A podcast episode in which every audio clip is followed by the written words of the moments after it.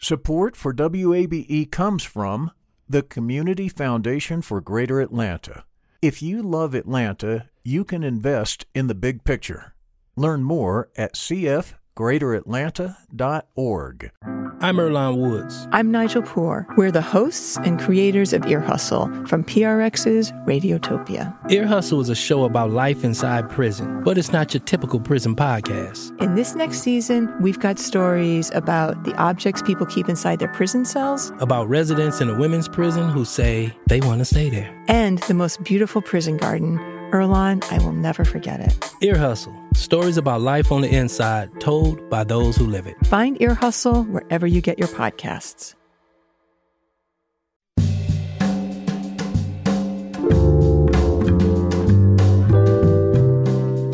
From WABE in Atlanta, this is Closer Look. I'm Rose Scott. Coming up on today's program, yes, it's now two years marking the January 6th insurrection. Now, earlier today, despite not technically being in session, members of Congress reflected. The January 6th insurrection shook our republic to the core. For many in the Congress and across our country, the physical, psychological, and emotional scars are still raw. But today we're going to shift the conversation a bit, talking about, you know, racial racial reconciliation, racial healing, looking inward and at each other. It's a core concept towards racial healing, says Dr. Catherine Meeks, and she explains it all in in a new book, The Night is Long, but Light Comes in the Morning Meditations for Racial Healing. Plus, something a little bit different. Friday feedback, Feedback Fridays, brother, return. So we're going to take your calls about racial healing. A very important conversation coming up. But first, this the Fulton County death sentence trial for Robert Aaron Long won't take place this month. Long faces 19 felony charges in Fulton County for the death of four Asian women in, in, the spas in March of 2020. Now, his trial was delayed last year in light of a new law on expert testimony. However, Judge Ural Glanville said at a hearing yesterday that because he's also presiding over the criminal trial of Atlanta rapper Young Thug, additional hearings in Long's case will need to take place in May, and a trial date has yet to be set. In other news, Georgia Power customers will see their rates go up beginning this month. Molly Samuel reports state regulators approved the increase just before Christmas. According to Georgia Power, an average residential customer will see their bill go up by $3.60 a month. That's less than what the utility had initially asked from regulators, which was close to $15 a month. But under the plan approved by the Georgia Public Service Commission, electricity rates will go up again next year and the year after. And those aren't the only increases on the way. Georgia Power is also expected to ask for more money to cover the higher cost of natural gas. And once the new nuclear power units at Plant Vogtle go into service, bills will go up again. Molly Samuel, WABE News. Now, speaking of Georgia Power, some major news regarding executive leadership ranks. The head of Georgia Power will soon take the leadership reins at the utility's parent company. This spring, Georgia Power President and CEO Chris Womack will become President and CEO of Southern Company. And Womack has, Womack has led Georgia Power since 2021, and before that, held other executive jobs at Southern Company. Now, data showing 60, 60% of U.S. college students struggle with at least one mental health issue. Atlanta's Oglethorpe University, well, they're trying to lead the way with a new approach for dealing with mental health on campus, as we hear from Martha Dalton. Oglethorpe President Nick Ladany says mental health issues have been on the rise for the past two decades. COVID made things worse, he says. We're seeing a, a big spike in depression related challenges as well as anxiety related challenges and other things such as disordered eating, substance use and abuse. The pandemic has caused this uptick across the board in certain mental health challenges. Colleges often use short term models for counseling, which limit the number of therapy sessions students can receive on campus.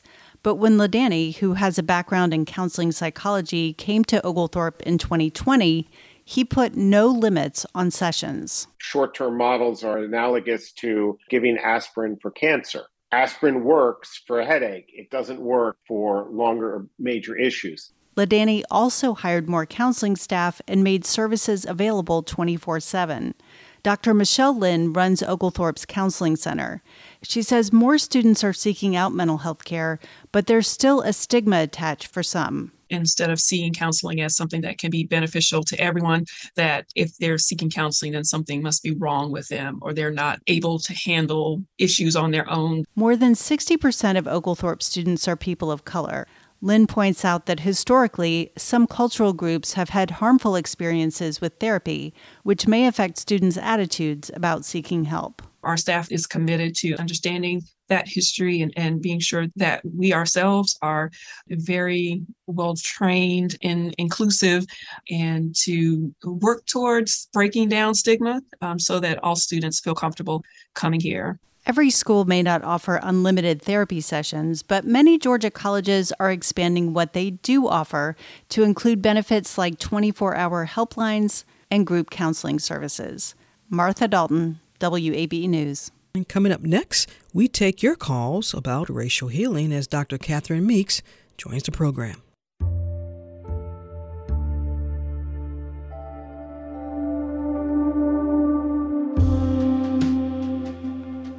And Closer Look continues from WABE in Atlanta. I'm Rose Scott. Before we begin our conversation today, we're going to go back to three years ago when it was a new year, and that new year was 2020 and it would be a defining moment for so many reasons. All right, well, good evening, everyone, and let me thank you so much for being with us, and I apologize for the late hour. Uh, earlier this evening, we received confirmation from the Centers for Disease Control and Prevention that we have two confirmed cases of COVID 19 in Georgia. These cases involve two individuals who reside in the same household, one who recently returned from Italy. Both individuals are isolated at home with other relatives to keep the illness from spreading. Now, we're not over COVID 19, obviously, but we're not where we used to be either. Still, nationwide, more than a million lives have been lost to this virus. Also in 2020, a wave of national and international protests regarding the deaths of George Floyd, Breonna Taylor, and Ahmaud Arbery, just to name a few. And then how some of the protests turned destructive, including here in Atlanta. Yes, it's my city and I'm deeply sad in what I'm looking at here today. I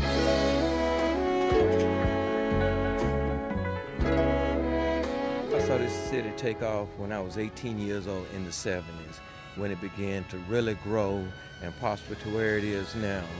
This is a major setback for Atlanta right here. We people who are darker than blue. And all this can be rebuilt but it's tarnished. And let what others say come true. We're just good. There is something different about this moment. A boy's grown. I think a lot of our white brothers and sisters are starting to look in the mirror and ask themselves, like, okay, maybe I am a part of the problem. Maybe my silence is a part of the problem. Atlanta has always been a strong city. We're different than other cities, you know? From here, exactly what you see today. We're already rebuilding our city. We're already taking care of each other. You know, Atlanta is a strong city, and I think from here we can just promote change. You're just the surface of a dark, deep well. If your mind could really see, you know your color the same as me. For decades, longer than I've been alive, we've seen people unjustly killed, unjustly jailed, or oppressed, and it's finally come to a head. So, the conversations that I had with my son late last night while we were watching this, and he was like, Dad, why are they destroying my city? And I paused for a moment and I said, Son, people are angry, people are hurt, and they are acting out, but that's not the way to do it.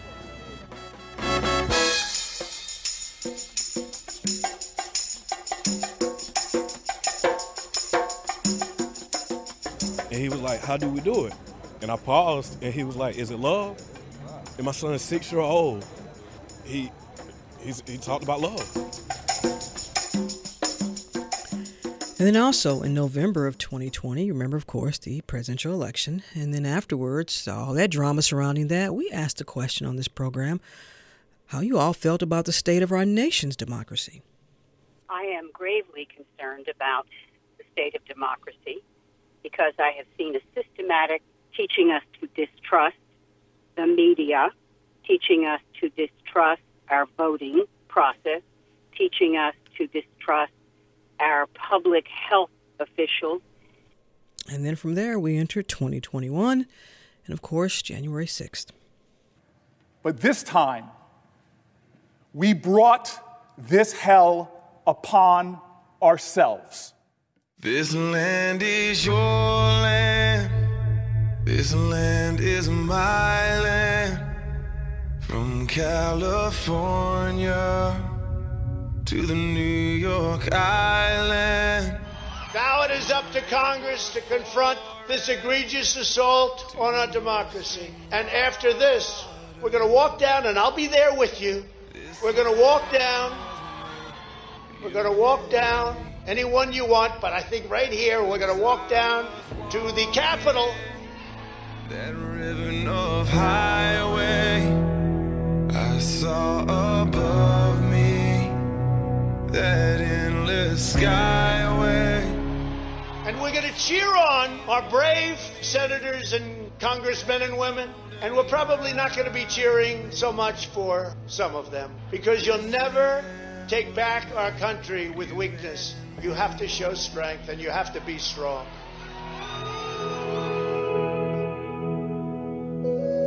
This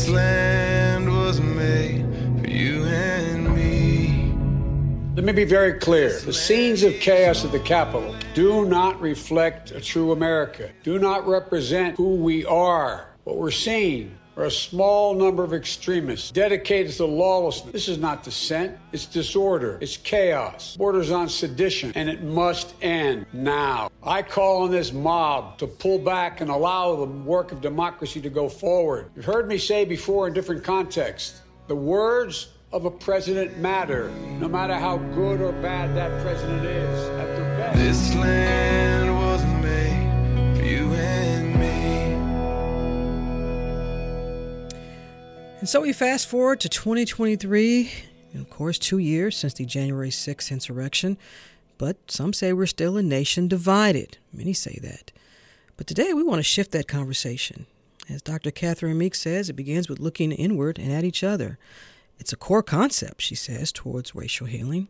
And it's also a core concept in our new book, The Night is Long, but Light Comes in the Morning Meditations for Racial Healing. Now, if you don't know Dr. Meeks, I'm about to tell you, and you should know. She's been on this program many times before. She's also the executive director of the Absalom Jones Center for Racial Healing, and for decades has worked for racial healing and social justice. And this hour, we're also going to open up the phone lines, and uh, we're going to take your calls. Before y'all start calling, you need to know the question, which is for you listeners how do you define racial healing? And your number, 404 733 0942. Again, 404 733 0942. Or you can email me or tweet me as y'all love to do, rose at wabe.org or WABE Rose Scott on Twitter. Dr. Meeks, welcome back to the program. Happy New Year. Happy New Year to you too, Rose. And it's such a delight to be here. I love being interviewed by you.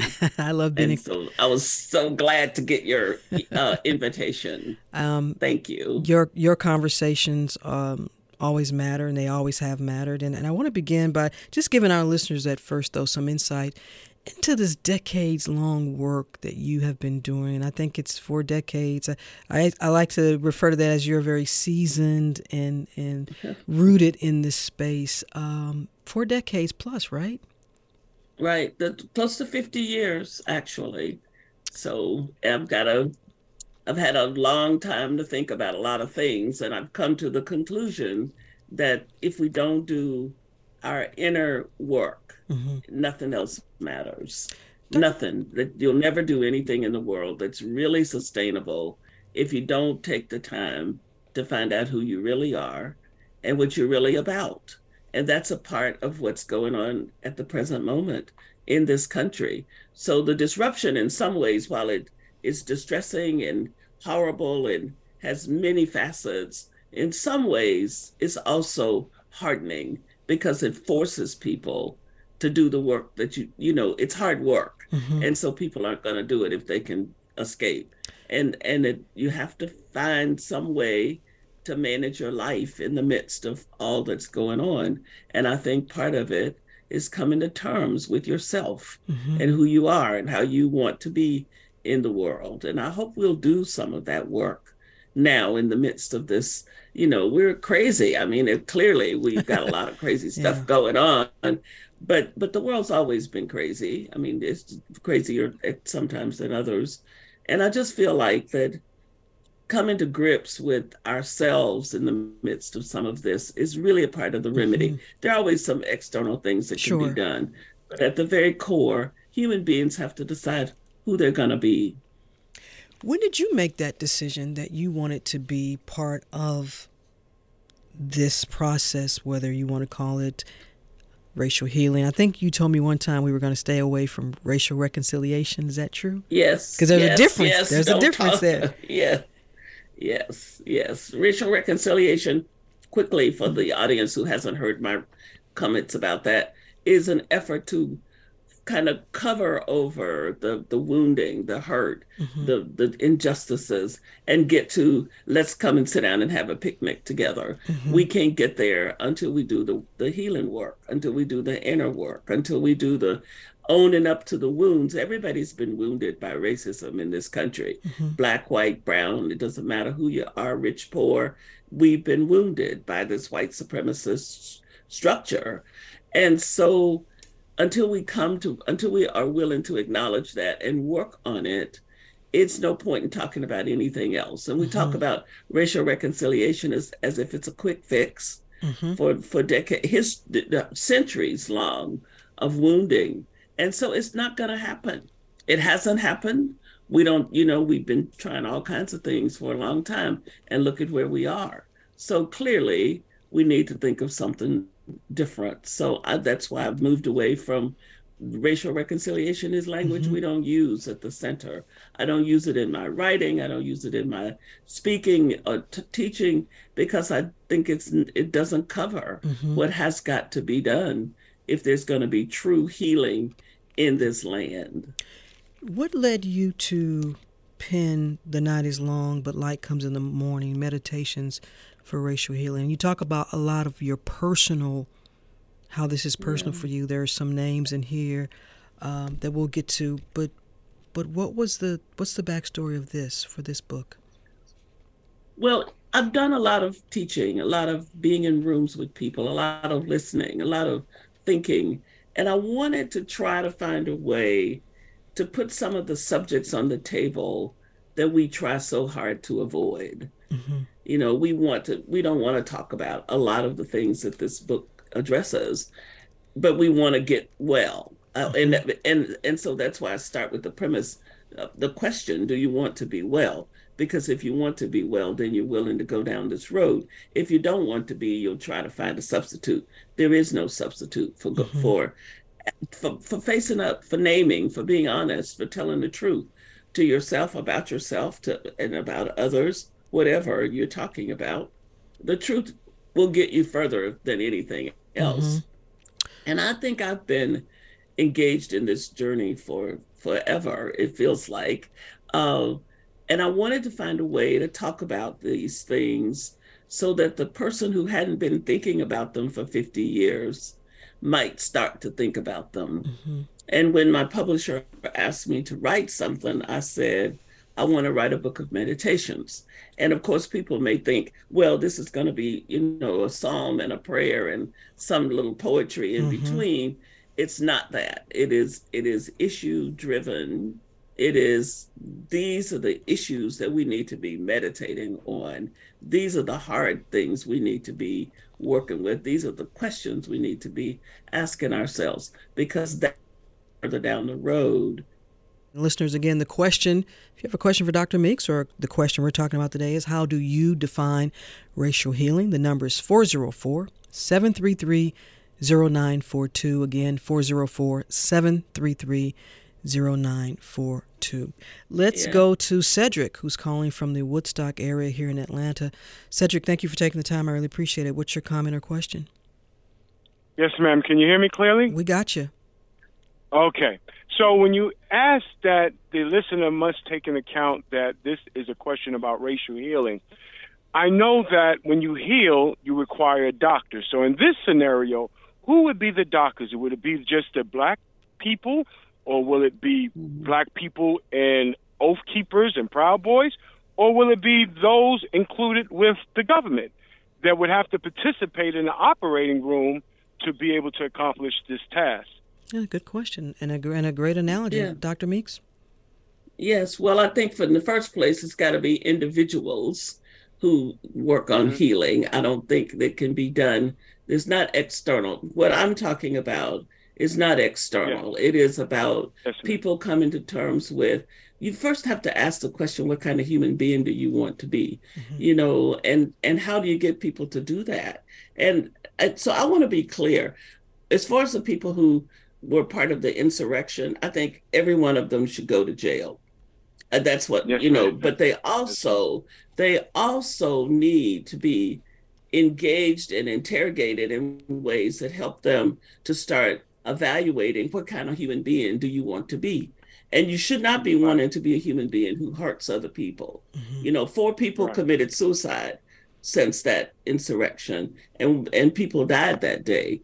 And do you want to be is that your your intention in the world to to be that kind of a person? And every human being has to make this decision for themselves. There is nobody that can make it for somebody else. But until you make it you're just going to be blown around by every wind that comes down the road. And you'll jump on bandwagons that aren't the best ones and a lot of things. And so I think it's a big mistake to start asking what external agency is supposed to facilitate individual mm-hmm. healing. That is not how it works. It is you you you start looking under rocks for the truth. You start asking questions. You seek out places where you might grow because because that's been the mistake that we've been making in the past. We we pass this on to somebody else. It's somebody else's responsibility to help me get well. It's my responsibility to help myself. Man get in the well. mirror. Would you say man That's in right. the mirror? And- okay. And people Okay. need I people need help. We we need community.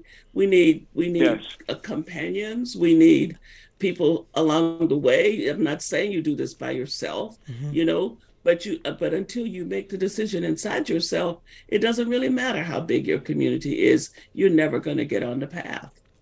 Thank you Yes, so ma'am. much. Thank, you so you. much, Cedric Thank from. Woodstock. And again, folks, the number is 404 733 0942. Again, 404 733 0942. We're asking a question How do you define racial healing? Or if you have a question for Dr. Catherine Meeks. And Dr. Meeks, I want to go back to your book for a second because, in, it- mm-hmm. and I don't want to give too much away, but this struck me. Meditation 18 under why mm-hmm. black people are still talking about race. In your very first sentence, racism racism energetic power makes it necessary to make sure that the conversations about it do not cease until it is dismantled. Close quote. Mm-hmm. And that's that's how dismantling racism in this mm-hmm. nation in year 2023 that's when you write that. And, and what are you trying to convey to the reader? Because i can imagine someone saying wow where do we begin to dismantle racism? We haven't, Well, we haven't been able to do it for, for 400 500 years. Yeah.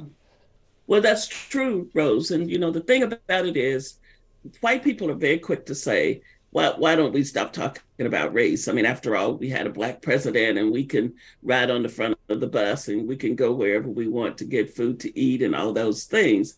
Well, the truth is, we're still practicing racism. We're still uh, uh, every day people of color in this country are the victims of microaggressions, mm-hmm. of the victims of the insidious energy system that's called racism. So you can't quit talking about what is continuously wounding you. Mm-hmm. there's no reason to quit talking about it. We'd be silly to quit talking about it, to act like it doesn't exist, to stick our heads in the sand. We cannot do that. We also can't let it run our lives. We have to be we have to be awake and talking and working, but we also have to still figure out how to live the best life we can live in the midst of the country that we find ourselves. And the dismantling part mm-hmm is white people who want to be progressive have got to be honest about what the system is and not make excuses for it, not try to explain it, not try to, you know, you you tell somebody uh, and I try to edit our stories too. That's a very important thing that mm-hmm. I want to say. If I tell you you're white and I tell you this happened to me and it happened because I'm a black person, I don't need you trying to talk me out of that analysis. Mm-hmm. I need you to be willing to let me be the teller of my own story and you respect my understanding of what happened to me. That is a that's a very tiny way to begin dismantling racism mm. for white people to get over the necessity to feel like they have to edit the, the, the stories of black and brown people about microaggressions and racism, racism's uh, effect upon them, upon us, because that happens so much every day, and we mm-hmm. we who live in black and brown bodies just sort of almost accept it as a part of the reality of the day. Dr. And Nick, and and mm-hmm. no, go ahead, finish. I, I have a listener and, that, and, that has a and, and white people can begin to help dismantle that system by being more willing to really listen and let us be the let accept our understanding of our experience as being real. And Dr. Meeks, what is your suggestion or insight into for those folks who are not black, who are of color, for those folks who have a hard time trying to do grapple with this because of what might be guilt? You know, yeah. or saying, well, you know, I, I'm made to feel guilty for acts that happen. Mm-hmm. And not just, mm-hmm. look, not just 40, 50, 60 years, 100, 200 years ago. I mean, some acts that just happened a few months ago. You know, That's right. What is your insight into well, folks who are grappling with that? Well, in the first place, you have to decide if if how, how much how, nobody can make you feel guilty. You make a choice you know, I tell you this story, I tell you this experience. This is the historical record. If you want to take that information mm-hmm. and allow it then to to make you feel this way, that way, or some other way, that's up to you. You can use it. You can use that information if you're trying to be, particularly if you're trying to be progressive. Mm-hmm. If you just look around, you will see the truth of it. And so then, then are you willing to step up to the plate and embrace that truth or would are you wanting to deny it mm-hmm. and and then you know and i think a lot of white people have a lot of trouble and say you know if i feel so guilty i've had many people say they feel guilty about being white that's a waste of time and energy mm-hmm. you're not going to turn blue or green just because because of that so you right. have to say this is what happened I can be a different person. I don't have to keep on being a participant in this scenario. Mm-hmm. And to the extent that you're willing to step outside of it, I think you can deal with some of that energy that gets wasted on guilt because it is wasted energy. Mm. Let's go to Solomon, who's calling from Lawrenceville. Solomon, thanks for taking the time. I really appreciate it. Hi, how are you? I'm fine. How you doing? I'm just calling from Lawrenceville. Solomon, thanks for taking the time. I really appreciate it. How are you? Uh, Solomon, I need you to turn your, your, your radio down because I'm getting feedback. I know you want to hear yourself, oh, I'm Solomon. I'm, I'm sorry. Uh, I turned it down. But I just have a uh, question for Dr. Meek, um, and I want to make it quick. Mm-hmm. Coming from parents who were born and raised in the South and learning through uh, my mother and father through verbal history how it was to grow up in the South in the 30s, 40s, 50s, um, like, how do you reconcile with people who consider uh, African Americans, black people as property and not souls mm. that were created uh, equally, uh, mm. you know, amongst themselves. Like, how do you navigate that? Mm. Good question. Dr. Meeks? Do, do you mean in the current moment that people who think of us that way? Yes, uh, because we live in a uh, structure of uh, white superiority, uh, racism, mm-hmm. and people that mm-hmm. run the mm-hmm. government um, basically still carry that uh, basically belief or, you know. Mm-hmm. Well, I think it's part of the part of the healing for us who are living in black and brown bodies is to come to a real true understanding of who we really are. And we cannot let those external narratives define us. You know, Dr. Howard Thurman says that you've got to go deep into your own self and find out at what's at your core, what makes you up, what makes you who you are, and who is it that you want to be in the world, which is why I keep coming back to that do you want to be well question because I can't let the government or the textbooks that I had to study define me. I have to figure out how who I am aside from that. And and and until I can do that work, I'm gonna be I'm gonna be hounded by how other people project upon me. And it's hard, but you do have to work at it. Otherwise you leave yourself in control. You you you're being controlled by those negative narratives. Thank you so much for that, Solomon. I want to go to Brian, who's calling from Atlanta. Brian, thanks for taking the time. Thank you. Um, I just wanted to uh, comment about the government's role in setting the the social climate of this country. You know, it took us 100 years to get an effective Voting Rights Act, and Supreme Court just struck down the most important provision of that act. And now they have a case mm-hmm. before the Supreme Court where they're trying to give states uh, the authority to just do whatever they want to do with respect to elections. So then the government has a very important role in setting the climate. I mean, going all the way back to the Plessy mm-hmm. versus Ferguson case that made segregation legal and legitimate. And so from that point on until the passage of the 64 Civil Rights Act, segregation, this so-called this concept of uh, separate but equal, that was the law of the land. And I know that um, I mean, just talking for I'm 75, just but just talking for, to some of my older relatives, there was a sense of total futility among black people. Mm-hmm. We knew we could only go so far, so high, and the system restricted us. And uh, so until um, well, I, will just put it this way, mm-hmm. and the way I look at it, the we have no enemies in the Democratic Party. All our enemies and adversaries are Republicans. Now they don't like they might not like to hear us say that, but as I look at it, uh, you know, every Republican in the U.S. Senate voted against uh, the restoration of the Voting Rights Act. Mean, that was just what two years ago. That's unbelievable. But that's the situation. So I'm, my point is that the government has a responsibility.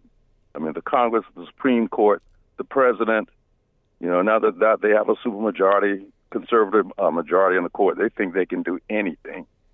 But uh, the government has a role to play in setting the climate um, in, in, this country with respect to racial justice. And um, when Republicans are in control, we go backwards. All right, Brian, I want to give, uh, thank you so much for that. I want to give Dr. Meeks a chance to respond because Dr. Meeks, a lot of folks feel the same way. You, you're asking all of us to look inward, focus on ourselves, right. and then get, and then get ready to do the work, get to, get to doing the work. But how can you do that when you do have a force? How some view it that there are policy, there's legislation mm-hmm. that's in direct opposition to that work. Now, some will say, well, but depending on whom you ask, is this legislation really in opposition? Now, that's a whole nother conversation. But you can understand folks saying we we work, mm-hmm. we work, we push, we march, we vote, but then we come right. up against this. So the, the, the point here is, which is so difficult for people to get, is that unless you do the inner work, the outer struggle against what's wrong doesn't end up to be adequate. of course we have to keep working mm-hmm. to tear down these structures and we need to have governmental uh, support to the extent that i mean we need a, a, country that recognizes everybody as a free and equal citizen which we don't have mm-hmm. which is why we're having this conversation in the first place mm-hmm. but we have all we have for now hundreds of years sacrificed the inner work for externals. We've gotten out here and protested and marched and and we've got a few things changed and you know we've done a little bit of stuff and and look at where we are at, at this point. So, but I do also want to say, what did what was it that made the, the slaves able to have hope, to look up and see, to look somewhere and have the sense that life was worth living and that they wanted to keep going forward. There's got to be more in you mm-hmm. than just what is external to you. And that's the point. It's inner work. And so you're saying that's also that's not just directed at folks behind the mic, the listener, it's folks who are in elected office as well. Is that It's everybody, it's everybody. everywhere. Yeah. 404 733 0942. Again, 404 733 0942 as we ask the question How do you define racial healing? Or if you have a question for Dr. Catherine Meeks. I want to go to Nell from Decatur before we take a quick break. Nell. Hey, thanks for having me on. Uh, oh, let me turn this off.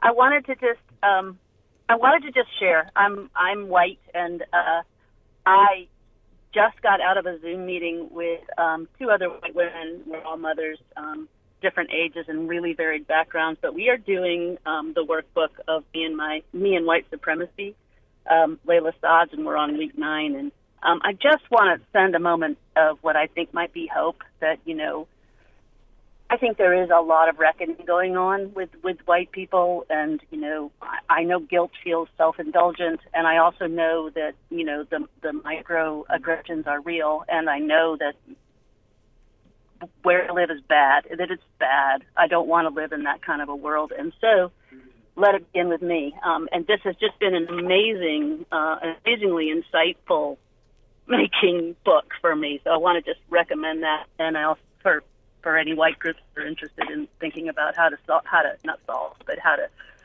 how to reckon with this project. And I just wanted to say um, thanks. I, I turned on the car and you guys came on, and I wanted to say thanks for being here. And I just want to sh- shout out that this is that, that, there is work going on within the community. Well, let me ask you this now. Can I ask you a quick mm. question? Um, of course. When Dr. Meeks is talking about beginning with thyself, and I hope this is not too yeah. personal because you're not a guest, but you did call, so you open yourself up to this. Um, what what was that process like for you, or is this an ongoing process for you, looking inside, looking inward, and seeing how you what whether whatever you know, that process looks like for you and your role in this? Yeah, yeah. Uh, you know, honestly, I think it is. You know, just a, like a spiritual awakening. It's like, who do you want to be? It, it really mm. isn't according to other people. It's according to who do I want to be in this world? Who do I want to be? What do I value? And not according to others. Not say, okay, approve of me because I'm doing the white supremacy, work, you know, work on myself. It, it's more like it's just there's this deep integrity for myself. How do I live? How do I live well? But it is a maturity. I mean, I think I've really come to it in a hard-won fashion. So okay. it's hard work, uh, and it's really important. All right. 404 733 0942. Again, the number 404 733 0942. As we ask the question, How do you define racial healing? And I'm joined by Dr. Catherine Meeks. When we come back, we'll take more of your calls after this.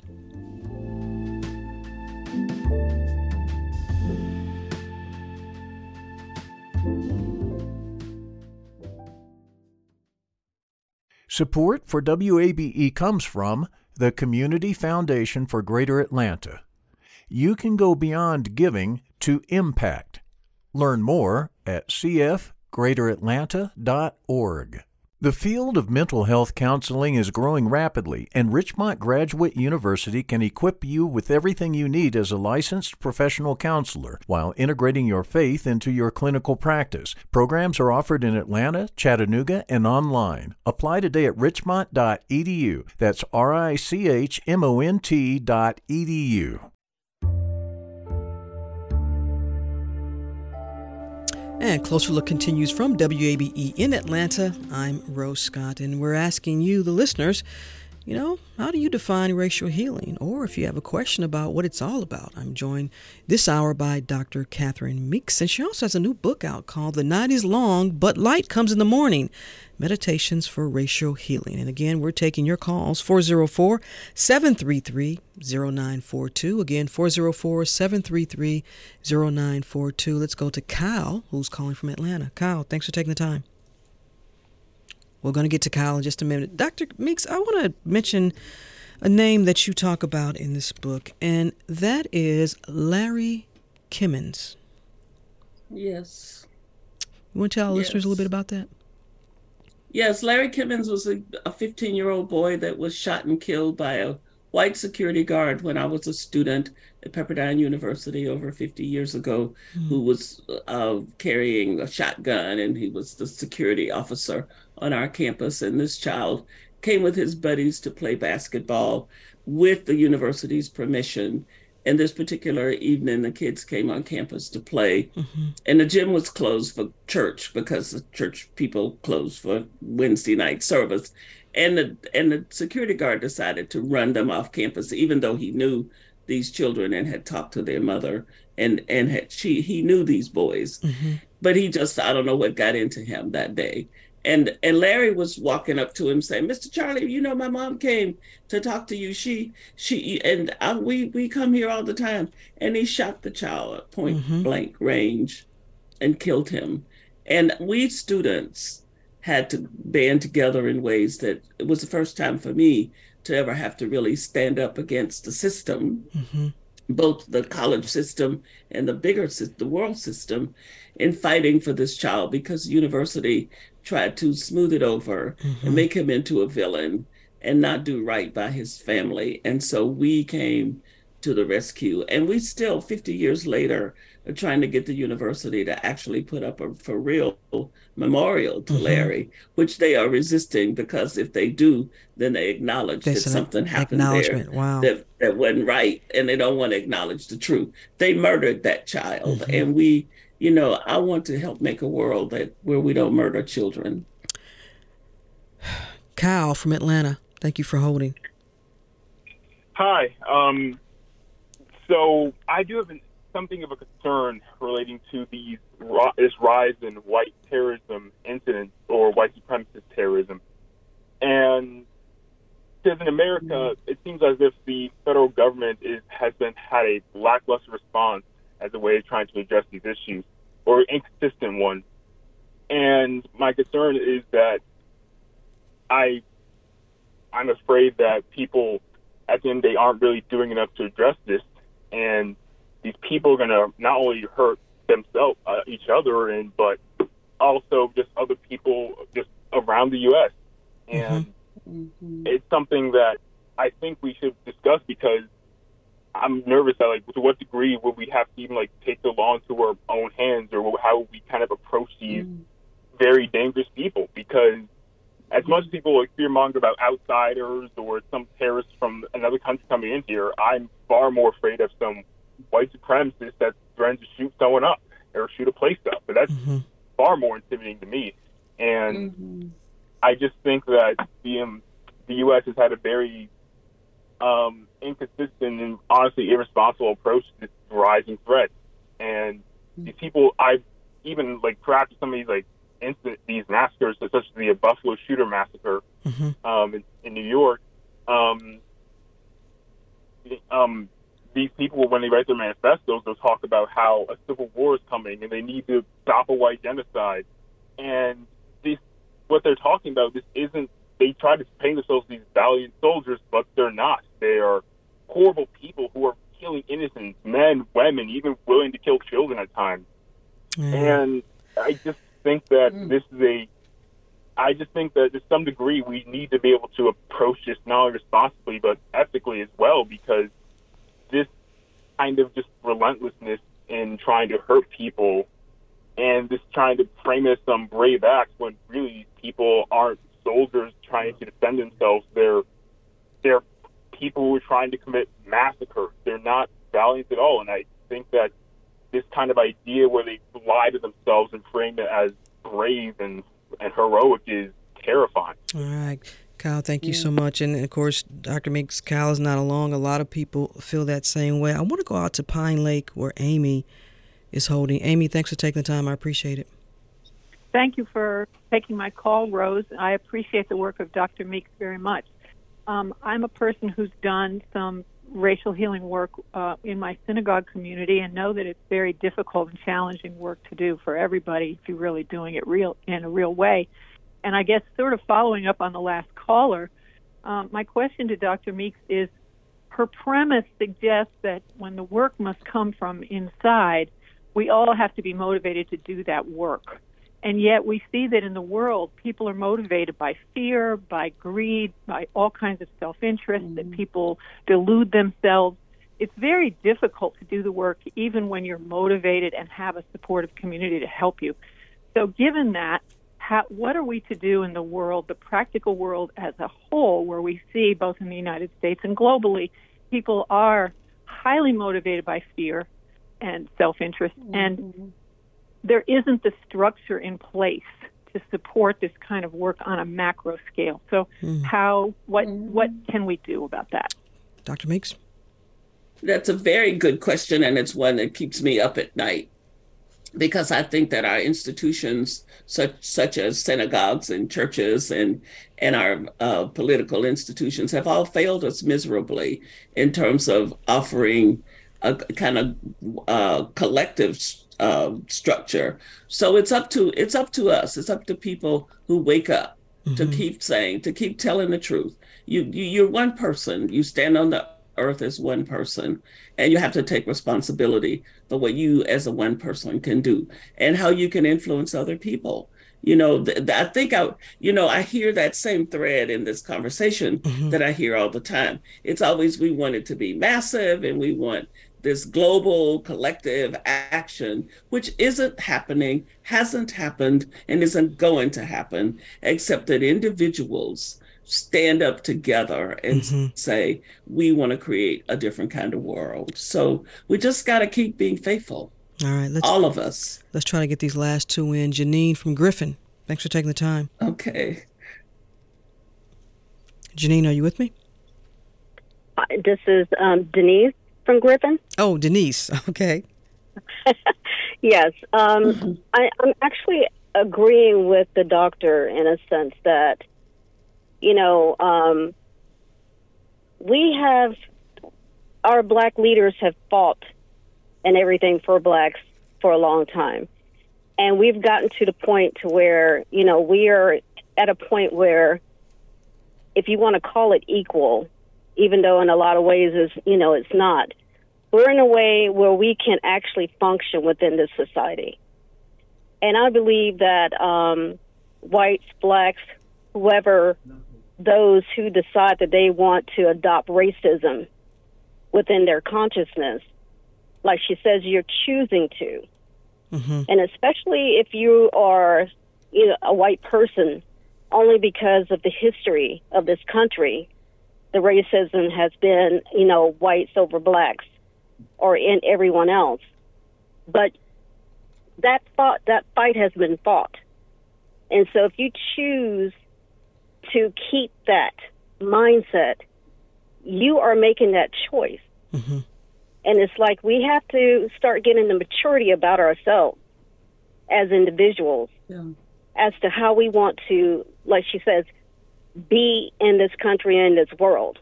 Right. Because everyone else, you know, if you're a white person who is, you know, adopting racist uh, mindset, you have to realize that the rest of the people here in the United States who get along just fine, all different races, we get along just fine.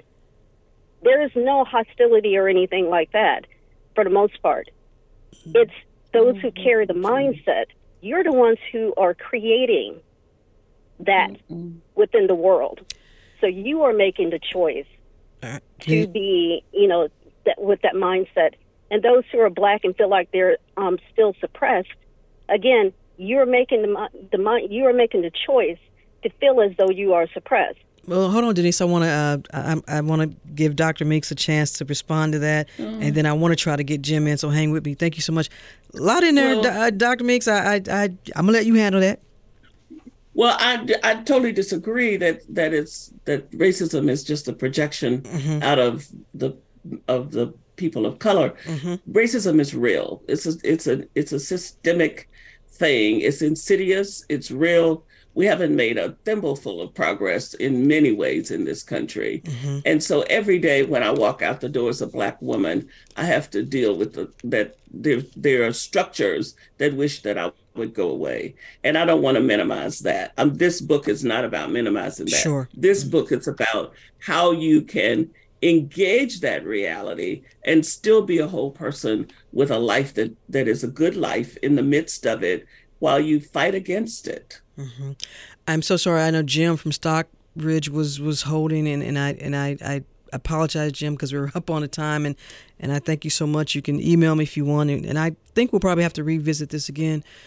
Dr. Meeks, as always, Dr. Catherine Meeks, thank you so much for taking the time. The book is The Night is Long, but Light Comes in the Morning Meditations for Racial Healing. And that's why we invite listeners to call in with their Yeah, feedback. And Dr. Meeks, as always, Well, come back. I love I loved the conversation and I love being on any show anytime with you, Rose. So just tell me when you want me to show up and I will. Thank you so much. Stay tuned to 90.1 WABE from Atlanta. I'm Rose Scott.